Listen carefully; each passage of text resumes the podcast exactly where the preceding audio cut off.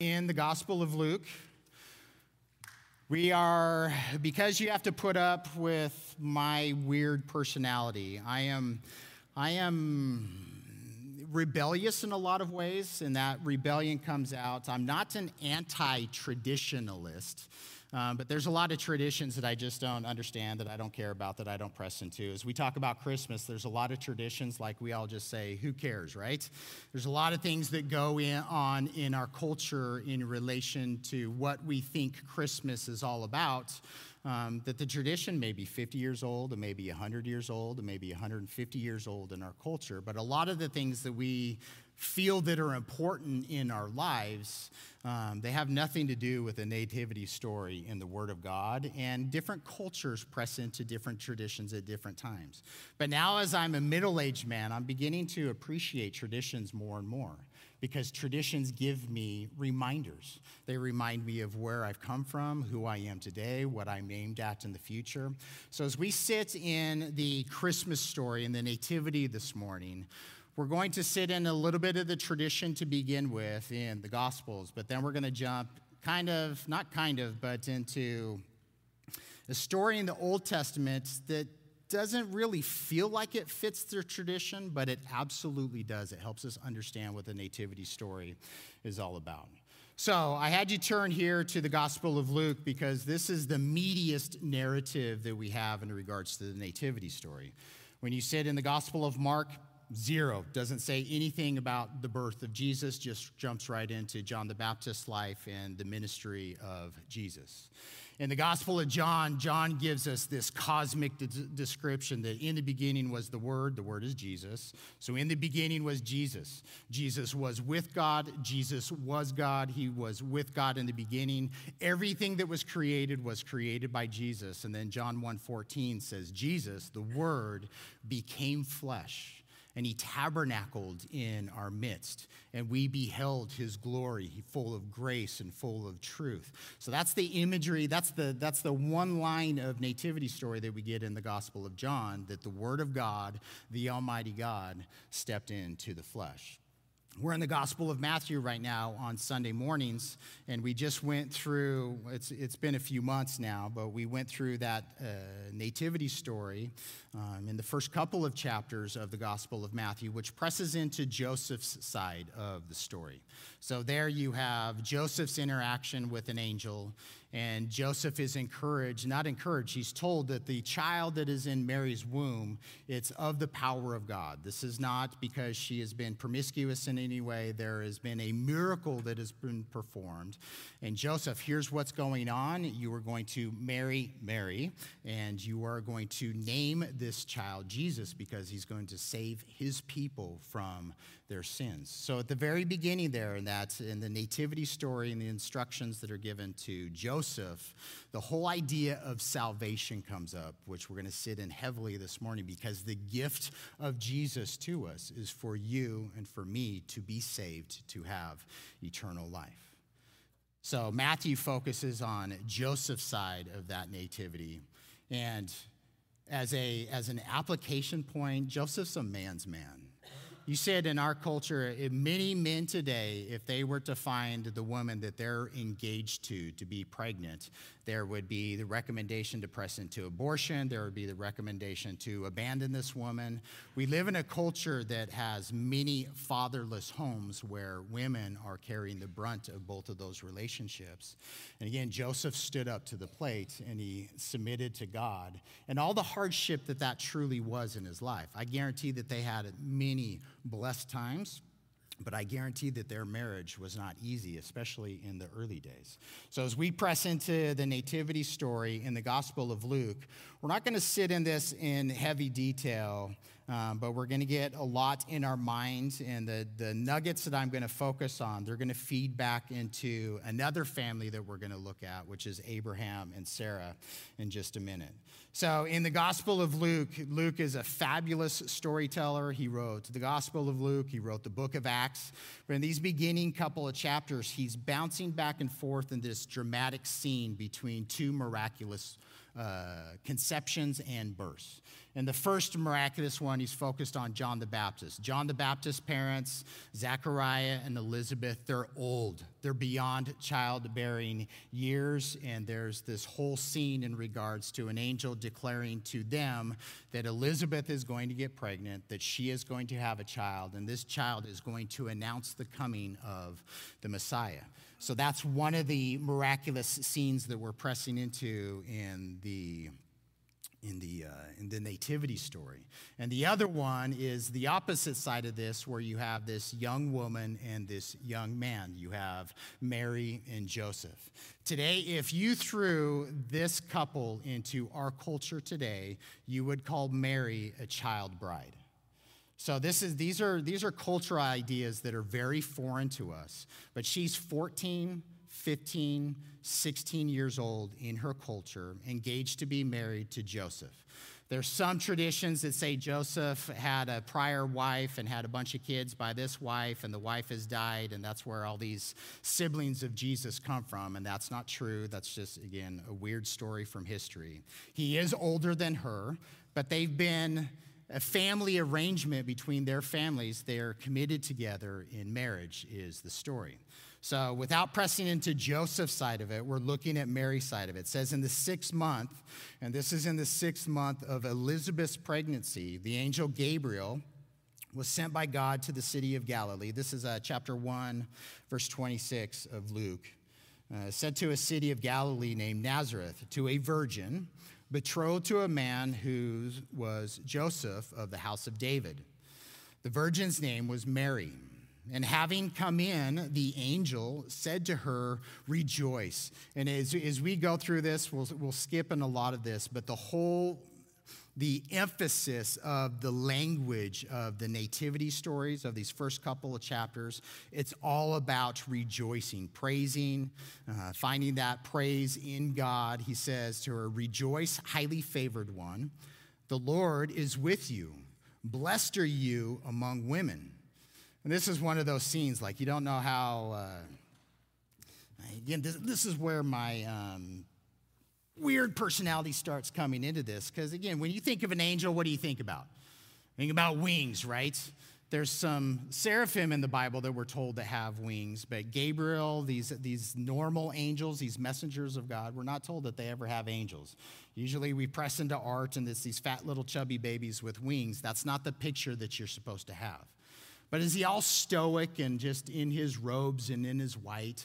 Or is he just like, rejoice? Is he kind of a spaz? We don't know where Gabriel is in this moment.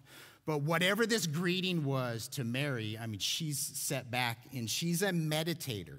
She's a woman who takes pieces and holds on to those pieces and circumstances and words in her life and holds on to them and meditates and think. And we watch this multiple times in her story. It says, When she saw him, she was troubled at his saying and considered what manner of greeting this was.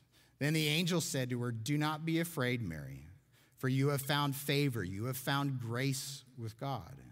And behold, you will conceive in your womb and bring forth a son, and shall call his name Jesus. He will be great, and we will be called the Son of the Highest. And the Lord God will give him the throne of his father David, and he will reign over the house of Jacob, and over and of his kingdom there will be no end. We're pressing into this. Uh, we did last week, and we'll continue to move forward in that imagery. So I'm not going to pause on it now, but what's being expressed to her is all of these promises of waiting for the Messiah, the promised one. God has sent an angelic messenger to Mary and says, You're the woman that is going to bear this child. And she's sitting in all of this information and she responds, How can this be since I do not know a man? I've never been intimate with a man. The angel answered and said to her, The Holy Spirit will come upon you, and the power of the highest will overshadow you. Therefore, also the Holy One who is to be born will be called the Son of God. Now, indeed, Elizabeth, your relative, has also conceived a son in her old age, and this is now uh, the sixth month for her who was called barren. For with God, nothing will be impossible. And hold on to that if you mark in your Bible. If just, to, just to have a banner over your life and in your soul and your life circumstances, you're praying to God, just know nothing is impossible with Him. If it's His will, it's going to be performed. Verse 38 says, Mary said, Behold, here I am, the maidservant of the Lord. Let it be to me according to your word. Angel departed from her. Jump down to verse 46. This is known as the Magnificat. Mary expressing these words to as she's interacting with Elizabeth. She says, My soul magnifies the Lord, and my spirit has rejoiced in God, my Savior. For he has regarded the lowly state of his maidservant. For behold, henceforth all generations will call me blessed. We call Mary favored. She is the one that has been chosen by God. God did not choose wrong, but he chose this woman to bring this only chosen Son, God in the flesh, to become a human as a gift to all of us. She is definitely blessed. For he who is mighty has done great things for me, and holy is his name. And his mercy is on those who fear him from generation to generation. He has shown strength with his arm. He has scattered the proud in the imagination of their hearts. He has put down the mighty from their thrones and exalted the lowly. He has filled the hungry with good things, and the rich he has sent away. He has helped his servant Israel in remembrance of his mercy, as he has spoken to our fathers, to Abraham, and to his seed forever. And we're going to press into Abraham's story in just a minute. But sit in these words a teenage girl. Pretty powerful theology. Does she know her God? Does she know the Word of God? She knows the stories. This is the culture that she's been brought up in. She has been called by God into an extremely difficult position. She's taken this information from the angel that she is going to be overshadowed and that she is going to have a child in her wombs as a miracle that nobody is going to understand. Because the community is going to say, yeah, right. Because they're not going to believe the testimony. So as she's left her community, she is visiting her distant cousin Elizabeth as Jesus is growing in her womb. She remains there with Elizabeth during the scene until Elizabeth bears John, and then she's sent home after that. So she's been there for it's her it's the sixth month when it's announced, so she's traveled. She's at least three months pregnant at that birth. So by the time she travels home, she's starting to show there's some body changes, and now she's going to be the talk of the town. Her family relationships are going to be strained. The community relationships are going to be strained. She's going to be ostracized in so many different ways. Yet, out of her mouth, what is pouring forth? Truth, trust, faith. Because she knows the story of her forefathers, which we're going to sit in that story, which again, the stories are preserved for us so that we know and understand who our God is today. Jump down to chapter 2. So the rest of chapter 1 is pressing into John the Baptist's story. Now in chapter 2, it returns back to Jesus' story. So God is not just using a, a singular woman and the man that she is engaged to and their surrounding families and community. He's using a political guy that's all the way in Rome, Caesar Augustus to do this, uh, this to be registered. They're being registered in a census uh, for taxes. It says this uh, census took place while Quirinius was governing Syria, so all went to be re- registered, everyone in his own city. Joseph and Mary live up in Nazareth, so it says they, Joseph uh, went up from Galilee. They're traveling out of the city of Nazareth down south into Judea, into the city of David, which is Bethlehem. So this is a long trek with his very nine month pregnant wife. On a donkey, walking, this is huge risk. All of this stuff is going on as part of this journey, the stresses of it. It says, because he was of the house and lineage of David. So they're going to be registered with Mary, his betrothed wife who was with child. So it was that while they were there, the days were completed for her to be delivered. And she brought forth her firstborn son and wrapped him in swaddling clothes and laid him in a manger because there was no room for them in the inn. So, in all of that journey, they find themselves in a crowded community, no room for her, and she gives birth in a barn. And this child, the one who is given to us as a gift of grace, is wrapped in some, some cotton, some cloth, and laid in a feeding trough. Verse 8 there were in the same country some shepherds. You know, these are the these are the outcasts of society. There's, there's all kinds of stereotypes associated with this group of people. They're out there living in the fields, keeping watch over their flocks by night. And then again, there's this behold, an angel of the Lord stood before him. So it's one of, you have to sit in the drama of this. Was there just a, you know, there wasn't a guy, and all of a sudden there is a guy, and he's right before him. Did he kind of like fade in? Don't know the drama of the moment, but you can imagine so here's this angel of the Lord. They're all going to be freaked out. It says, The glory of the Lord shone around them, not just around the angel, but around this group of men and this angel that's now in their presence. They are freaking out. They're greatly afraid, it says.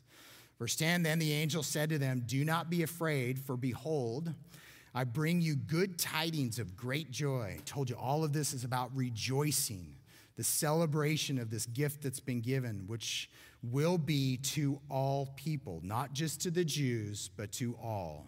For there is born to you this day in the city of David a Savior, who is Christ the Lord. And this will be the sign to you. You will find the babe wrapped in swaddling clothes, lying in the manger. And suddenly, again, not just this angel surrounding in this light, it's nighttime, but there's this light and glory of God that's shining around him. And then, boom, there's suddenly with the angel a multitude of the heavenly hosts praising God. And this is just isn't traditional junk in mythology. Picture the reality of this event. Glory to God in the highest, and on earth peace, goodwill towards men. This declaration of God's glory and the declaration to men and to women here is the provision of peace with your Creator in this child that has been born. So it was when the angels had gone away from them into heaven that the shepherd said, and We're not going to read through this because we're not going to have time. But they go find Jesus Mary, it says, she, she's pondering all of these events. She's keeping them in her heart. The shepherds return, glorifying and praising God. They're telling everybody what they've seen. What I want us to jump down to is verse 25. It says, Behold, there's a man in Jerusalem whose name was Simeon. This man was just and devout, waiting for the consolation, for the comfort of Israel. So here's this old guy living in Jerusalem just. He's, he has righteousness by faith in God. He's devoted to God. He's not playing games. But there's something unique about his relationship with the Lord, about what he knows that he's heard from God, specifically to him, to these promises that he's holding on to. This isn't a guy that we know that has pinned these, these prophecies and other, other words and things that we have held on to us. This is this guy in his individual relationship with God and what he knows that God has communicated to him, which is it had been revealed to him by the Holy Spirit that he would not see death before he had seen the Lord's Christ. So he came by the Spirit into the temple. So this is a scene where Joseph and Mary have showed up with Jesus. They're coming to worship. They're coming in obedience to what the law of God has commanded them to do in this, this day of purification, this ritual. So here they are showing up together, and Simeon is coming at the same time, and when he sees this couple and when he sees this child, this weird old guy comes and takes Jesus up in his arms, and he's blessing and he's praising God. And he says, Lord, now you are letting your servant depart in peace according to your word. For my eyes have seen your salvation, which you have prepared before the face of all peoples a light to bring revelation to the Gentiles. Again, this is for all peoples, Jews, Gentiles. He is the very light of life and the glory of your people, Israel. And Joseph and his mother, Mary, that they're marveling at the things that are going on, at the things that Simeon is speaking about their son. Again, they're retaining all of this. It says Simeon blessed them. He's praying for them, blessing them. He says to Mary, his mother, he says, Behold, this child right here, your child is destined for the fall and rising of many in Israel. And he's also a sign which will be spoken against. Then he gives this statement to Mary. He says, Yes, a sword will pierce through your own soul also. And it says that the thoughts of many hearts may be revealed. So, in this moment, in this interaction between Mary and Simeon, here's this again, God's revealing and speaking to Simeon, and he speaks these words to Mary. And the words that we're going to press into, and this is, this is my springboard, this is what launched me back into the Old Testament, is this whole idea. This child, your relationship with this child, there's going to be a sword that's going to pierce your soul as a mom. Again, as, we, as you sit with Mary in this narrative, and we really don't see her that much in the future, we see her interact with Jesus a little bit in a few different scenes, but then we see her at the foot of the cross as Jesus is nailed to the cross. And we know that that's the whole idea that this mom, her soul, is being pierced as she is watching not just her son, but she's watching her Savior die for her sins, the sins of her nation, and the sins of all humanity. And in the midst of that knowledge, she knows, she has an idea, she has an understanding of what the end result is going to be, and it's going to be good. But in this scene, in this moment, like she's had to carry this language for 30 years.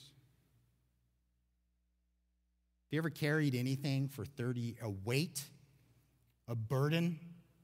So, Hold on to that idea, and we're going to use it to carry through this narrative in Genesis. Turn back to Genesis chapter 11. We're going to go through 10 chapters. We're going to go very fast to get into Genesis 22, which we'll slow down and read.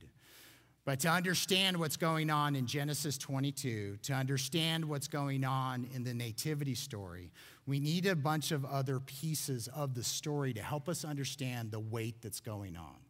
As we're introduced at the end of chapter 11 in Genesis, we're introduced to a couple named Abram and Sarai. They get their names changed to Abraham and Sarah, so that's what I'm going to refer to them as as we go through this narrative. But if you read, it's going to say Abram and Sarai in these early chapters.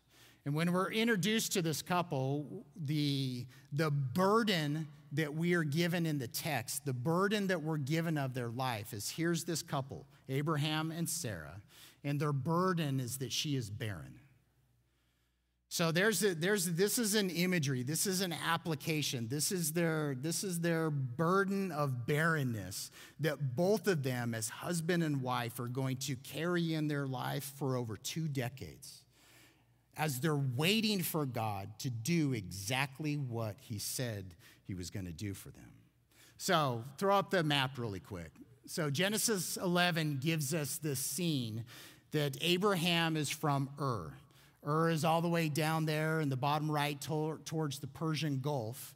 And we're told in this scene, so we're not, we're not told when God first communicated to Abraham, but whether he was in Ur, whether it was along this long migration up to Haran, or whether it was in Haran, at some point, the God who created the heavens and the earth is making himself known to Abraham. And here's the narrative this is already in the past. God has already created the heavens and the earth. Adam and Eve have already sinned in the garden. Humanity grew in its sin, and you already have Noah and the flood. You already have the descendants of Noah spread out into all the areas of the world. So, all of that is already in history. We're told that Abraham's father, Terah, is an idolater. He believes in an idol. He believes in a false God. He does not believe in Yahweh, the creator of the heavens and the earth. And that's the upbringing that Abraham has been brought up in. So at some point in that journey, whether it's in Ur, whether it's along the way, whether it's in Haran, the Almighty God who created the heavens and the earth has made himself known to Abraham and has been speaking to him.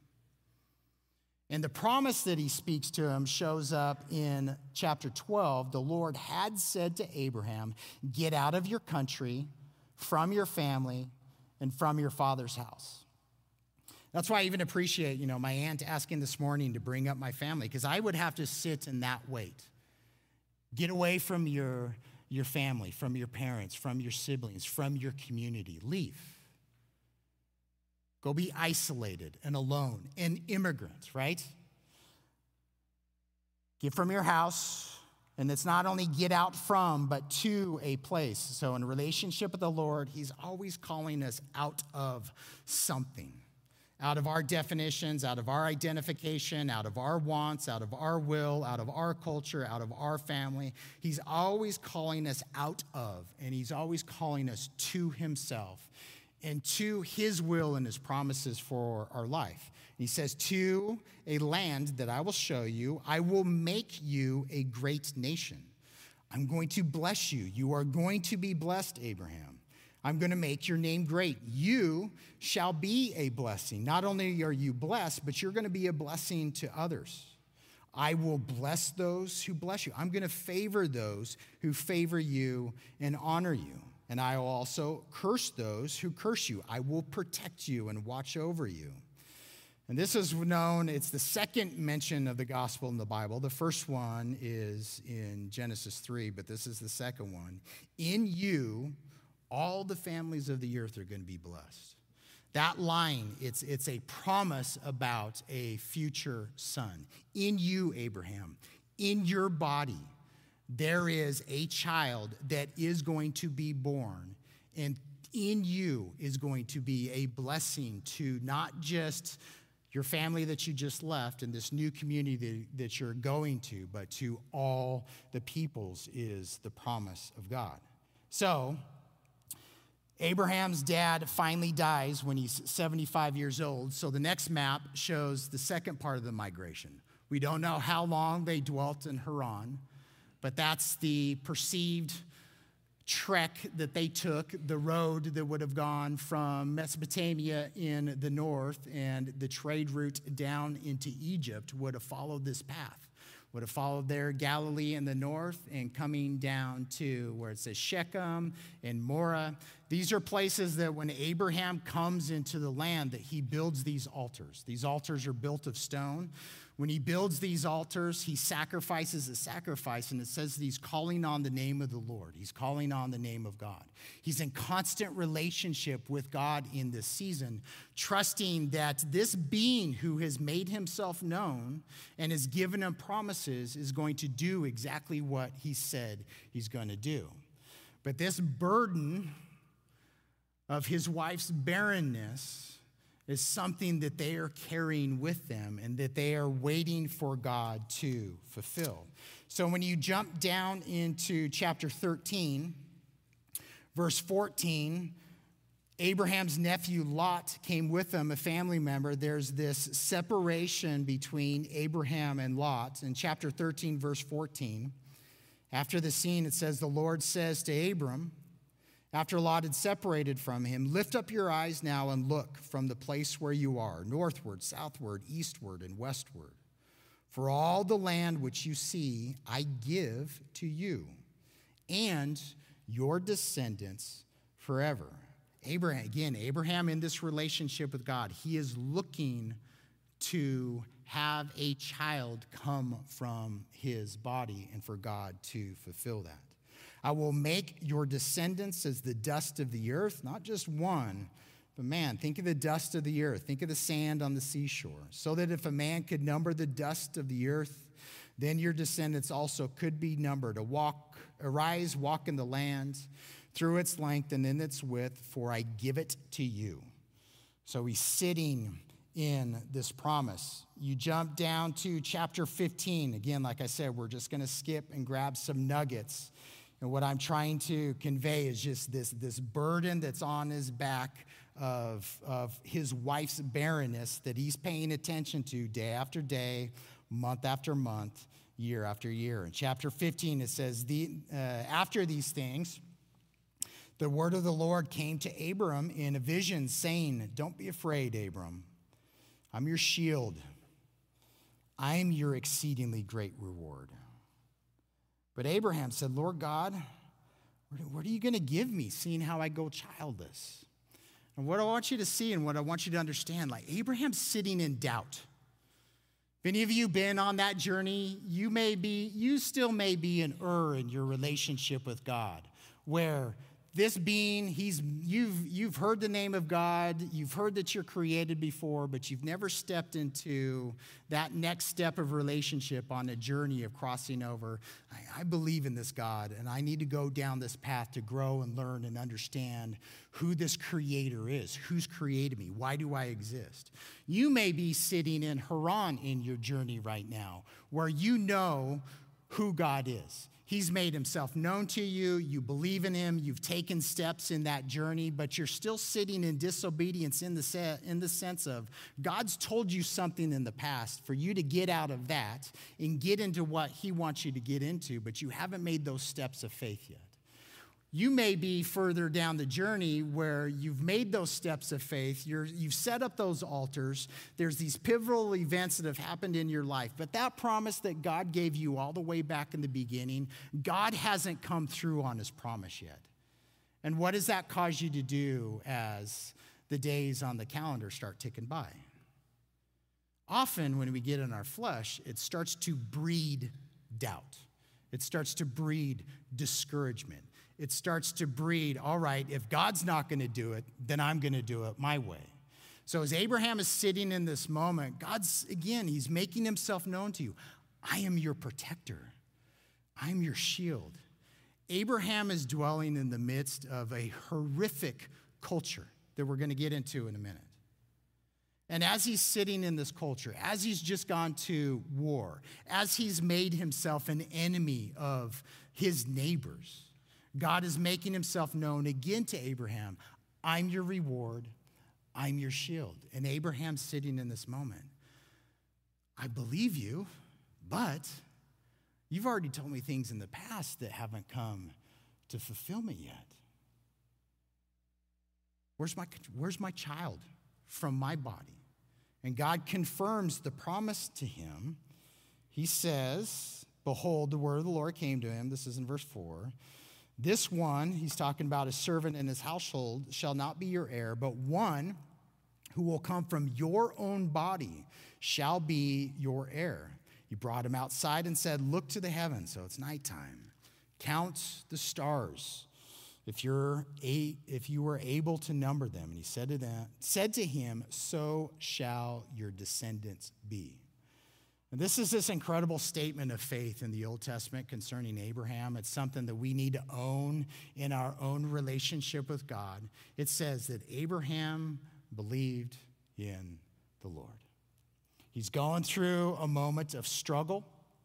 He has God's words, he has promises. He's crying out to God. God has answered him in a way where those promises are reconfirmed to him the doubt that he has has now been brought to this position of faith. And we're told that his simple faith of god i believe you. That simple statement in his life was accounted to him was a gift of god's grace and righteousness to abraham's account is just this simple act of faith powerful statement in the Old Testament. This is before the law, this is before circumcision. His example of just simply believing that God is who he says it is and God will do what he says that he's going to do. The simple act of believing that is this entrance to his grace, to his righteousness, to salvation that all of us look back to as an example. And after that incredible scene, this boulder of being barren, we see Sarah express. It says in chapter 16 Sarah, Abram's wife, had borne him no children. So Abraham's had his promises. He's had God said, In your body is the seed and these descendants, but we haven't been given the definition that it's from Sarah. So, what they do as husband and wife is they're sitting in this burden, waiting and impatient. They have the bright idea of, hey, Why don't you marry my slave, my servant, Hagar, my property, Sarah says, and have a child by her for me? So Hagar becomes a concubine, a lower status wife of Abraham in this culture. And between Abraham and Hagar, she births Ishmael. And this child in the New Testament, it gives us, he, he becomes an image of the flesh. If you want to live life your own way, there's going to be consequences that are associated with it. Abraham loves his son, Ishmael. When this child is born, Abraham looks at Ishmael. This is my seed. This is the promise of God fulfilled. And he sits in that narrative, a false narrative, in his own mind, in his own soul, in his relationship with God for 13 years. You jump into chapter 17, God shows up again. This is where Abraham and Sarah are renamed, but in chapter 17, verse 15, God says to Abraham, As for Sarah, your wife, you shall not call her name Sarai, but Sarah shall be her name, and I will bless her and also give you a son by her. Then I will bless her, and she shall be a mother of nations. Kings of peoples shall be from her. And Abraham falls on his face and he's laughing. And this is where we get Isaac's name from laughter. And he said in his heart, Shall a child be born to a man? Listen to this, who's 100 years old. I haven't even mentioned Abraham's age yet. When they left Haran, he was 75 years old. Sarah was 65 years old. There's a 10, 10 year age difference between the two of them. Abraham's been in the land for 25 years. They've sat with this burden for 25 years. Of that 25 years, the last 13 in his life, he's believed a false truth in regards to this child of promise that he thought was Ishmael. And now God's confronting that falsehood, saying, Your old wife is going to be born from your old man body. An impossible miracle needs to transpire. And this is how this narrative links to Zachariah and Elizabeth, and also how the miracle links to Joseph and Mary. And Abraham falls down laughing, and his cry to God is that, oh God, that Ishmael might live before you. He loves his son, and God provides for Ishmael but Ishmael is a product of the flesh, not the fulfillment of the promise of God. God communicates that he's going to provide for Ishmael, and he does so, but he's going to provide a promised son through his wife, Sarah. You jump into chapter 18. Sarah hears this same information as the Lord shows up with a couple of angels having a meal with Abraham in this scene. She laughs, she's smirking. The Lord confronts her on it. She says, I'm not, I'm not laughing at this. Verse 13. Why did you laugh, Sarah? Shall I surely bear a child since I am old? And that whole idea, will anything be impossible for the Lord in the Gospel of Luke? It's pointing all the way back to chapter 18, verse 14. Is anything too hard for the Lord? Great question to sit in in your own relationship with Him. And faith is going to take us to an emphatic no. Nothing is too hard for the Lord. He can do anything according to his will. Again, this promise at the appointed time, I will return to you according to the time of life, and Sarah shall have a son. You have the fun scene of Sodom and Gomorrah. Jump all the way to chapter 21. Lord visited Sarah as he had said. And the Lord did for Sarah as he had spoken. Powerful verse in the Bible. As God said, as he has spoken, so shall it be. It says, For Sarah conceived in her old, broken, dried up, shriveled womb.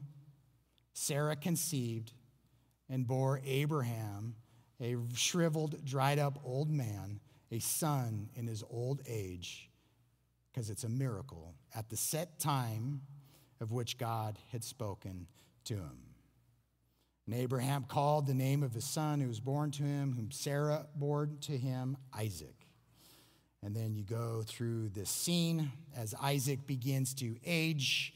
There is the sibling rivalry between Ishmael and Isaac, and Sarah gets in her flesh and wants Hagar and Ishmael to be cast out, which is a ripping out of Abraham's heart. But God tells Abraham not to fear and not to be discouraged, that he will provide for his son. Abraham sends away his son Isaac and the concubine Hagar, and they depart out of his life. And what remains is his wife Sarah and the promised son Isaac. Messed up household, few decades of life under their belt in walking with the true and living God. They've had a burden on their back for multiple decades. That burden has been lifted and removed in the celebration of God performing a miracle, just as He said in their life. And all that does is shores up faith and trust in rejoicing in God. So here the three of them are in their household, in their community. And then Genesis 22 happens. It says, Now it came to pass after these things that God tested Abraham and said to him, Abraham, and he said, Here I am. Then he said, Take now your son, your only son, Isaac, whom you love, and go to the land of Moriah and offer him there as a burnt offering on one of the mountains of which I shall tell you. How do you like that test? I'm not going to tell you to hold up AJ, but back there in the strollers, a newborn babe, AJ back there. For us who are parents, sit in the Almighty God's language. Abraham, get up again. Take your son, the promised son, your only son doesn't recognize the illegitimate Ishmael in this scene because there is a singular son of promise. I want you to take that son and I want you to go to the land of Moriah. Next scene. So, the land of Moriah is where modern day Jerusalem is. For those of you who know the scene and the, the layout of uh, Jerusalem, there's this big platform that's known as the Temple Mount. Today, on that platform over this rock is called uh, the Dome of the Rock. This is a, uh, it was built in the late 600s, early 700s, so 1500 year old building. It's been destroyed multiple times by earthquakes over time, but over that, that building, this golden dome of the rock, underneath that dome is this rock. This rock is Mount Moriah. This is known as the foundation stone. So, for, for Christians, for Jews, and for Muslims, all, all looking to Abraham as a father of faith, looking to this as this stone. It's again called foundation stone. So, you know, it's a mythology, we're not sure, but in ideas, this is where God began the creation, was at this place. And the emphasis that's on this place is when the temple was built, that, is con- that rock is considered to be under the place of the Holy of Holies. This is why, uh, after that temple was destroyed, Rome built a temple to a pagan god on top of it. That building was destroyed when the Muslims took over this area of the world. They built a religious structure over this. Uh, there's been times in histories during the Crusades when the Christians took over this land, you know, roughly 1000 AD, that they put a cross on top of this building. When the Muslims took over it again, they put a moon back on the building. Today it's under Muslim control. But this is the place where God is telling Abraham, this is where I want you to go sacrifice your son. And again, it's in this area, in the mountain of Moriah. This is the location, this is the place. Jesus was crucified outside of the city, but whether it's Mount Moriah, where it's Mount Zion, this city of David, this is the location for the promised son, for the promised seed, for the promised Savior to come and be sacrificed. That's why when you get back into this narrative, into this text, what God is telling Abraham to do is absolute insanity. Nowhere in the Bible is human sacrifice ever allowed, ever asked for, ever encouraged. And any human being who ever thinks that they have heard God to go and sacrifice their children, their child outside of this instant, it is a falsehood from the pit of hell. Abraham, as he is living and dwelling in Canaan as a foreigner, as an immigrant, is dwelling in a culture that is sacrificing their children in their religious worship to their pagan gods. It's horrific. And in this scene, Abraham is hearing, he knows the voice of his God, and he is hearing from the voice of his God take your son, your only son, in whom you love First time the word love is mentioned in the Bible, I want you to take him and go and offer him on an altar on this rock as a burnt offering. A burnt offering in the Old Testament, this is, this is an animal that you're bringing to the Lord, whether it's a bull, it could be a lamb, it can be a bird. In this, the, and how it's prepared, you are placing your hand on this animal and this animal is becoming a substitution for you. What in you is unclean, what in you is defiled, what in you is broken, what in you is broken relationship with your creator is being transferred to this animal. And this animal, as its throat is being slit and its life is being poured out, it's being sacrificed for you personally. That's this imagery of a burnt offering. Its body is prepared in a way and it's laid on this, this altar in a way that its body is consumed with fire. Part of it saved for a nice barbecue because you get to consume part of it. And then this burnt offering, it's defined as this sweet smelling aroma that goes up to where God is. And the idea of a sweet smelling aroma, it's something that soothes, it's something that appeases, it's something that pleases God. When you sit with the Father's testimony in regards to who the Son is in the New Testament, this Son pleases the Father, is soothing, sweet smelling aroma, because all of the emphasis on why Jesus came was to be a sacrifice. So the imagery that we are sitting in in Genesis 22, this is 2,000 years before Jesus was ever born. The imagery is pointing to him and outside of that imagery, this chapter makes no sense at all because God never asked for a human sacrifice. This is all an image of Christ dying for our sins, being our substitution and appeasing the wrath of God towards us. Now, verse 3 of chapter 22, do you, what would you do in Abraham's shoes? How many excuses are you going to look for? I, I kind of giggle because Abraham never goes and talks to Sarah. He doesn't tell Sarah what he's doing because he's a smart man, because Sarah would knife Abraham before she lets him knife her son, right? She's mama bear's to come out.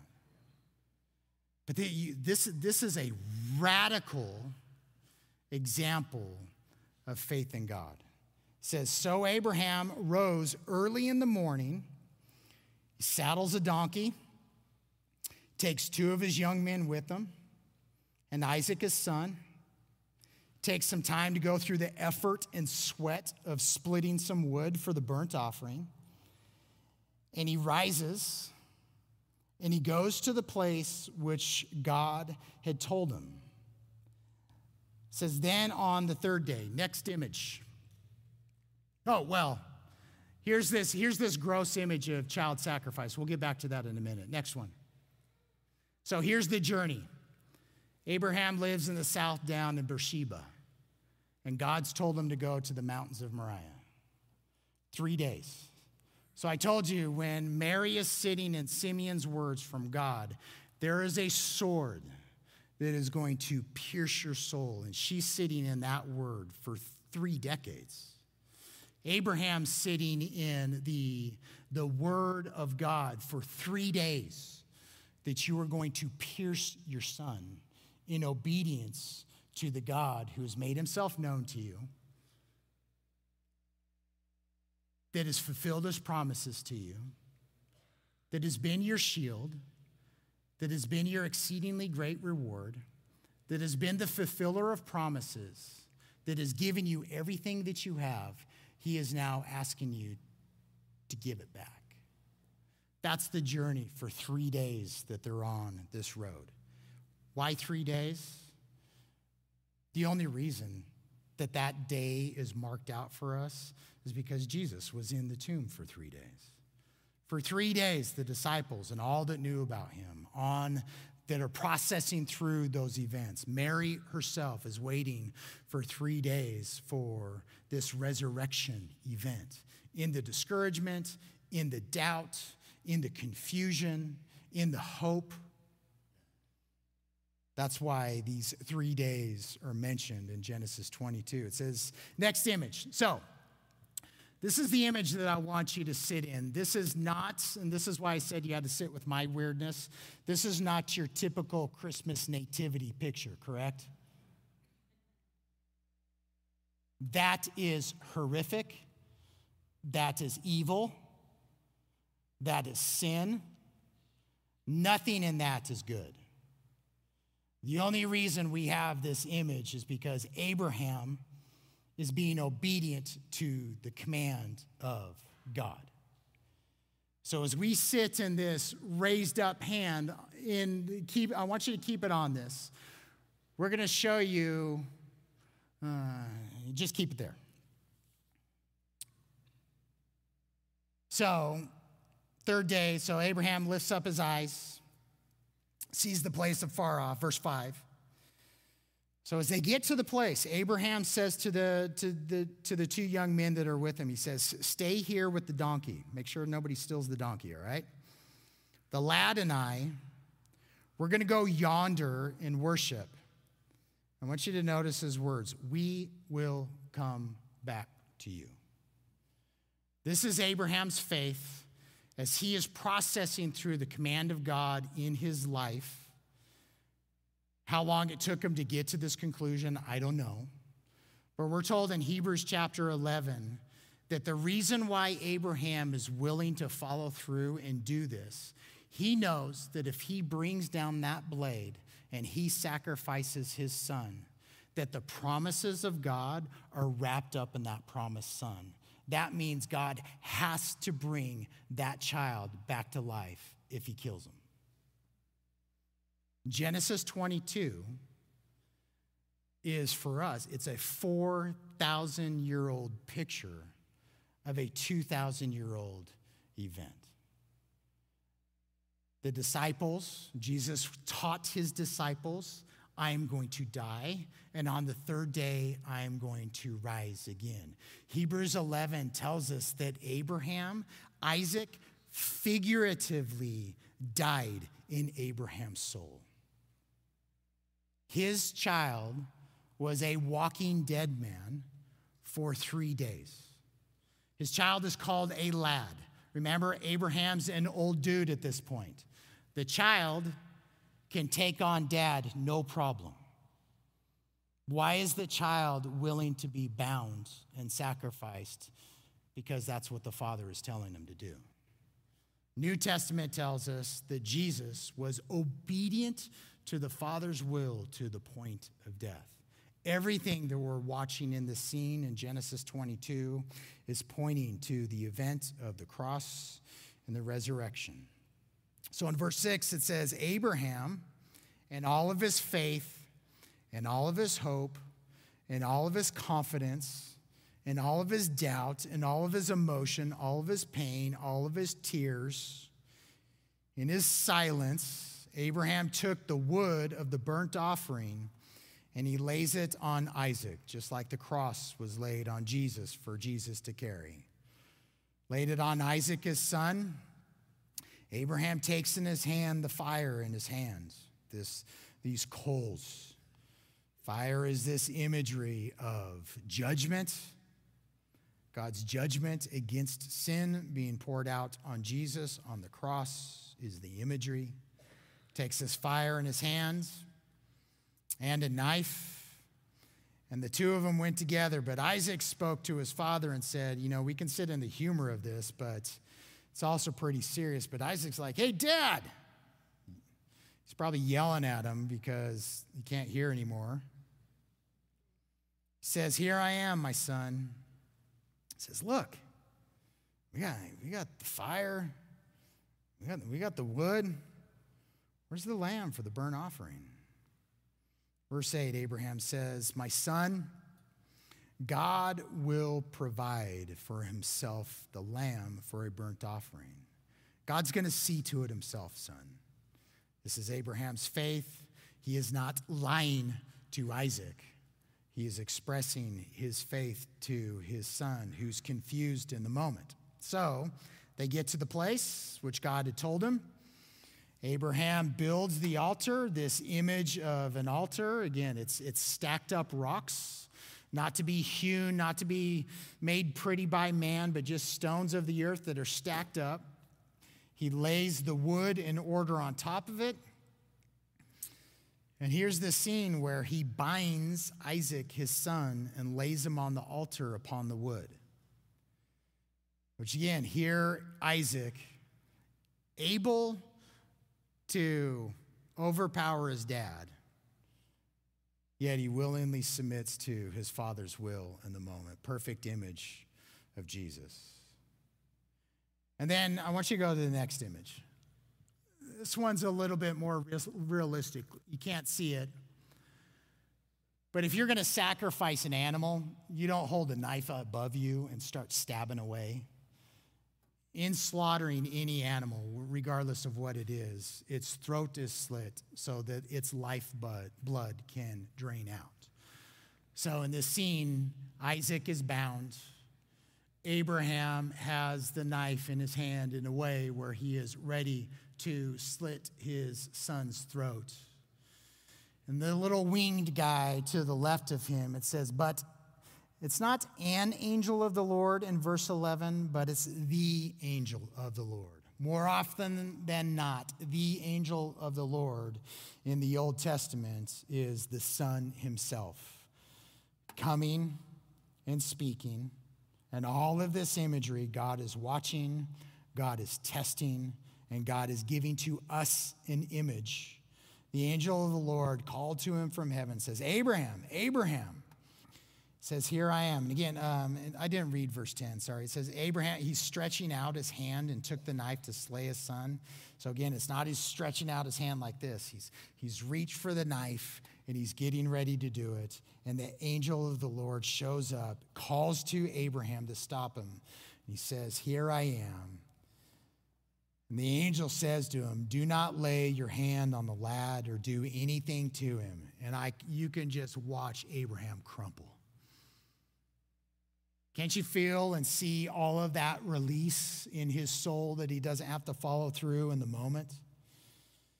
It's been a test. I know that you fear God since you have not withheld your only son from me. Then Abraham lifted up his eyes and looked, and there behind him was a ram caught in a thicket by its horns. So Abraham went and took the ram and offered it up for a burnt offering instead of his son. And Abraham called the name of the place, The Lord Will Provide. As it is to this day in the mount of the Lord, it shall be provided. Next week, when we get back into the Lord's Prayer, asking for us, for the Lord to provide for us, to give to us our daily bread. We are looking to him as Jehovah Jireh. We are looking back to this moment of Abraham giving Yahweh this name, this attribute, this title. The Lord will provide. Jehovah Jireh. The angel of the Lord called to Abraham a second time out of heaven and said, By myself I have sworn, says the Lord, because you have done this thing and have not withheld your son, your only son, blessing, I will bless you. That's favor, that's grace, multiplying. I will multiply your descendants, not just this one son, but I am going to multiply your, your seed, your descendants, as the stars of heaven and as the sand which is on the seashore. And your descendants shall possess the gate of their enemies.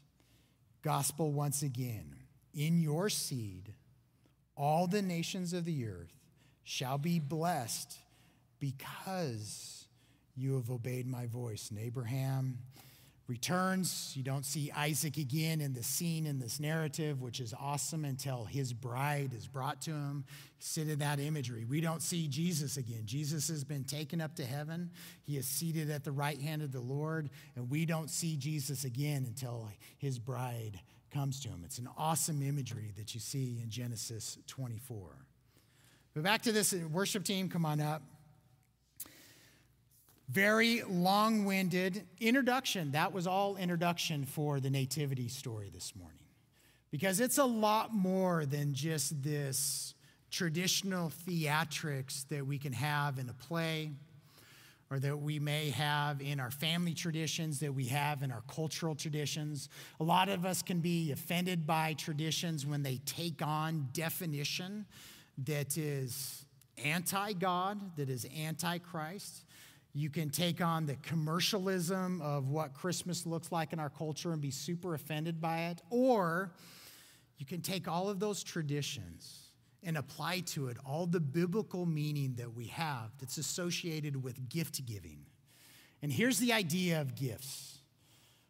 Tomorrow, most of us are going to participate in some kind of exchanges of gifts. That exchange of gifts, it's a celebration and recognition of the gift that has been given to us. But when a gift is handed to you tomorrow, what do you have to do with it? You got to open it. You got to receive it. You got to take open that package and you got to see what it is and what it's all about. For some of us, the tradition that we have in the giving and receiving of gifts already comes with the weight of definition. You've carried that boulder of burdenness in your past in some weight from the Lord where He's fulfilled your promise, and you can sit in that praise and glory of God today. There's many of us, we've sat in the fulfillment of those promises where we've received the promised seed. We've received that son, and we get it, we already know what's inside the packaging. Some of you are in the position in this season of gift giving, you know what's in the package. You've heard about this Jesus. You've heard the nativity story. You've grown up in this culture, and it's taken on all these definitions and traditions that mean absolutely nothing to you. So when you do this traditional thing, or even when you engage with the Lord, it's just a Christmas morning. I opened it. I got some stuff that I wanted. I got some stuff that I didn't. And you just get that meh the blahs, uh, you know, that post gift wrapping moment that we're all going to press into this morning when you got to clean up the mess, right? It's over, it's done with. What do you do with the gift? There's some gifts that you were given that you don't want. There's some gifts that you're given that, you, you know, it now becomes the white elephant gift. You can't wait to give it to somebody else. May that not be your attitude with Jesus. When you open up every single day this, this gift that has been given, it comes with all from the moment of creation. History gives us all this weight of what this package is. This gift that we've been given, open it up, receive that relationship, learn how that relationship works. Put the toy together. Go through that effort and energy of reading the instruction manual that's confusing in a different language, that irritates you, that confuses you. And over time, the construction of the toy, so to say, starts to take on shape. starts to take on meaning, importance, starts to take on a little nostalgia from the past and a little bit of sentimentality in regards to the relationship. You start protecting it. You start telling others about, look at this gift that I've received. I want you to have one just like I have. That's the whole point of the narrative. In this package that we open up in Christ is a lot of weight, a lot of definition, and a tremendous amount of difficulty.